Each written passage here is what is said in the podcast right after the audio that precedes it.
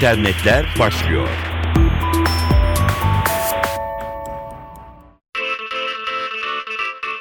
Dijital dünyadan gelişmeleri aktaracağız. Ben Dilara Eldaş. Fransa, kişisel bilgi toplayan internet servislerin vergi ödemesi gerektiğini konuşuyor. Fransa Cumhurbaşkanı François Hollande'ın imzasıyla yayınlanan raporda internet üzerinden toplanan kişisel bilgiler dijital ekonominin ham maddesi olarak tanımlanıyor. Bu ham maddeden faydalanan şirketlerin hükümete vergi ödemesi gerektiği belirtiliyor. Dikkat çekici bir ayrıntı, internette bilmeden de olsa kişisel bilgilerini paylaşan kullanıcıların, şirketlerin maaş almayan çalışanları olarak değerlendirilebilmesi de konuşuluyor. Türkiye'nin de içerisinde bulunduğu birçok ülkede ödemediği vergiler nedeniyle yönetimlerle karşı karşıya gelen Google, bu durumun baş aktörlerinden. Arama motoru devi sadece Fransa'da yıllık 1,5 ila 2 milyar dolar arasında bir gelir elde ediyor. Kişisel bilgiler mi dedik? Tam da çoğumuzun şikayetçi olduğu bununla ilgili bir başka durum telefonumuza gelen reklam amaçlı SMS'ler ya da aramalar. Reklam amaçlı aramalar, kısa mesaj ve elektronik postalar Türkiye Büyük Millet Meclisi'ne sunulan elektronik ticaret kanun tasarısının kabul edilmesiyle yasaklanabilir. Tüketiciler Birliği Başkanı Nazım Kaya, günün her saatinde cep telefonlarıyla elektronik posta adreslerine gelen reklam içerikli mesajların vatandaşlar açısından çok büyük rahatsızlık kaynağı olduğunu ifade ediyor. Çok sayıda şikayete neden olan uygulamanın vatandaşlar tarafından tek tek firma ya da operatörlere başvurarak engellenmesi mümkün değil. Zira elden ele şirketten şirkete dolaşan bir müşteri listesi var. İzinsiz aramaların ve SMS'lerin kanun yoluyla yasaklanması gerektiğini savunan Kaya, ilgili bakanlıkla Bilişim Teknolojileri ve İletişim Kurumu reklam amaçlı SMS ve aramalar yasak, cezası da şu derse ancak bu sorun hallolur diyor. Öte yandan yasa tasarısının mecliste olduğunu belirtelim. Bilişim Teknolojileri ve İletişim Kurumu Tüketici Hakları Dairesi Başkanı Özgür Fatih Akpınar, reklam amaçlı aramalar, kısa mesaj ve e-postalar meclise sunulan elektronik ticaret kanun tasarısının kabul edilmesiyle yasaklanacak diyor. Dijital değişim yakalama çabasındaki Nikon, yeni fotoğraf paylaşma ve depolama hizmeti Nikon Image Space, Nikon imaj uzayını resmi sitesi aracılığıyla duyurdu. 28 Ocak itibariyle kullanıma açılacak servis hem ücretsiz hem de Nikon cihaz sahibi olmayan kullanıcılara da açık olacak.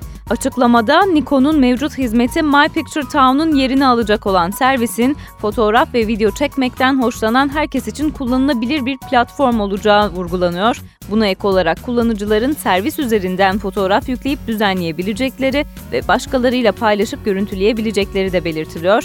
Nikon yeni platformunda kullanıcılara iki farklı hesap türü sunacak. Basic verilen ve ücretsiz hesapta kullanıcılara 2 GB depolama alanı verilecek. Facebook ve Twitter ile entegre olacak yeni servis aynı zamanda mobil platformlardan da kullanılabilecek. Gangnam Style'ın internette yarattığı etkilerden çok bahsetmiştik. Peki bu rekorlar maddi anlamda ne getirdi? YouTube'da rekor üstüne rekor kırmıştı zira şarkının videosu son olarak 1 milyar 233 milyon izlenme sayısında. Yayına verildiği 2012 Temmuz ayından günümüze kadar olan bir süreye ait bu rakam. YouTube bu rakamdan 8 milyon dolarlık reklam geliri sağladığını açıkladı. Videodan elde edilen bu gelirin bir kısmını şarkının sahibi PSY ile de paylaşacağını da kaydetti. İsmini Güney Kore'nin başkenti Seul'ün bir bölgesinden alan Gangnam Style, Türkiye'de sosyal paylaşım sitesi Twitter'ın en çok konuşulanlar listesine birçok kez ilk sıradan girmişti. En beğenilen video olarak da Guinness Rekorlar kitabına adını yazdırmıştı.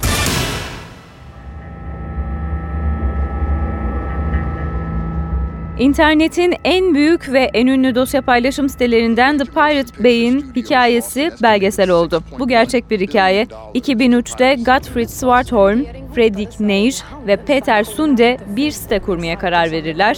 Kurduktan hemen sonra hızla internetin karanlık sokaklarını arşınlamaya başlarlar. Topluluk kimliklerini uzun süre gizli tutmayı da başarır. Özellikle bulunması zor dosyaların torrentlerini barındıran bir tür veri tabanı görevi gören site kısa süre sonra uğrak bir istasyon haline gelir.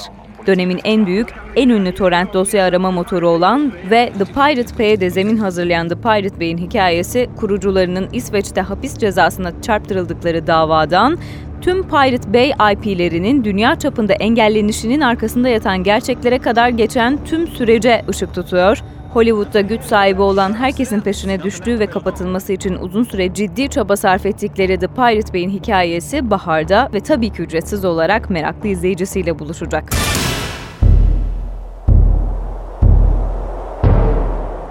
İlk versiyonu çıktığında yaklaşık bir buçuk yıl önce size heyecanla duyurmuştum. Çünkü sabah akşam The Temple Run oynuyordum. Müptela eden tüm bölümleri hızla bitirdiğimiz ama bir süre sonra da sıkılabildiğimiz bir oyun Temple Run. İkinci versiyonu bir hafta önce yayınlanan popüler oyun bu kez ilk 5 günde tam 20 milyon kez indirildi. Yine bir tapınaktan kaçarak başlıyorsunuz oyuna ama sizi vahşi maymunlar değil bir goril kovalıyor bu kez ve yeni tapınakta karşılaşmadığınız zorlu bölümleri görüyorsunuz. Imangi Studios tarafından yayınlanan Temple Run, piyasaya çıktığı 2011 yılından bu yana iOS ve Android platformlarında tam 170 milyon kez indirilmişti. Akıllı telefonunuz için mobil oyunu ücretsiz indirebilirsiniz. Gelişmeleri aktardık. Twitter'da @ntv Radyo'dan bizi takip edebilirsiniz. Hoşçakalın.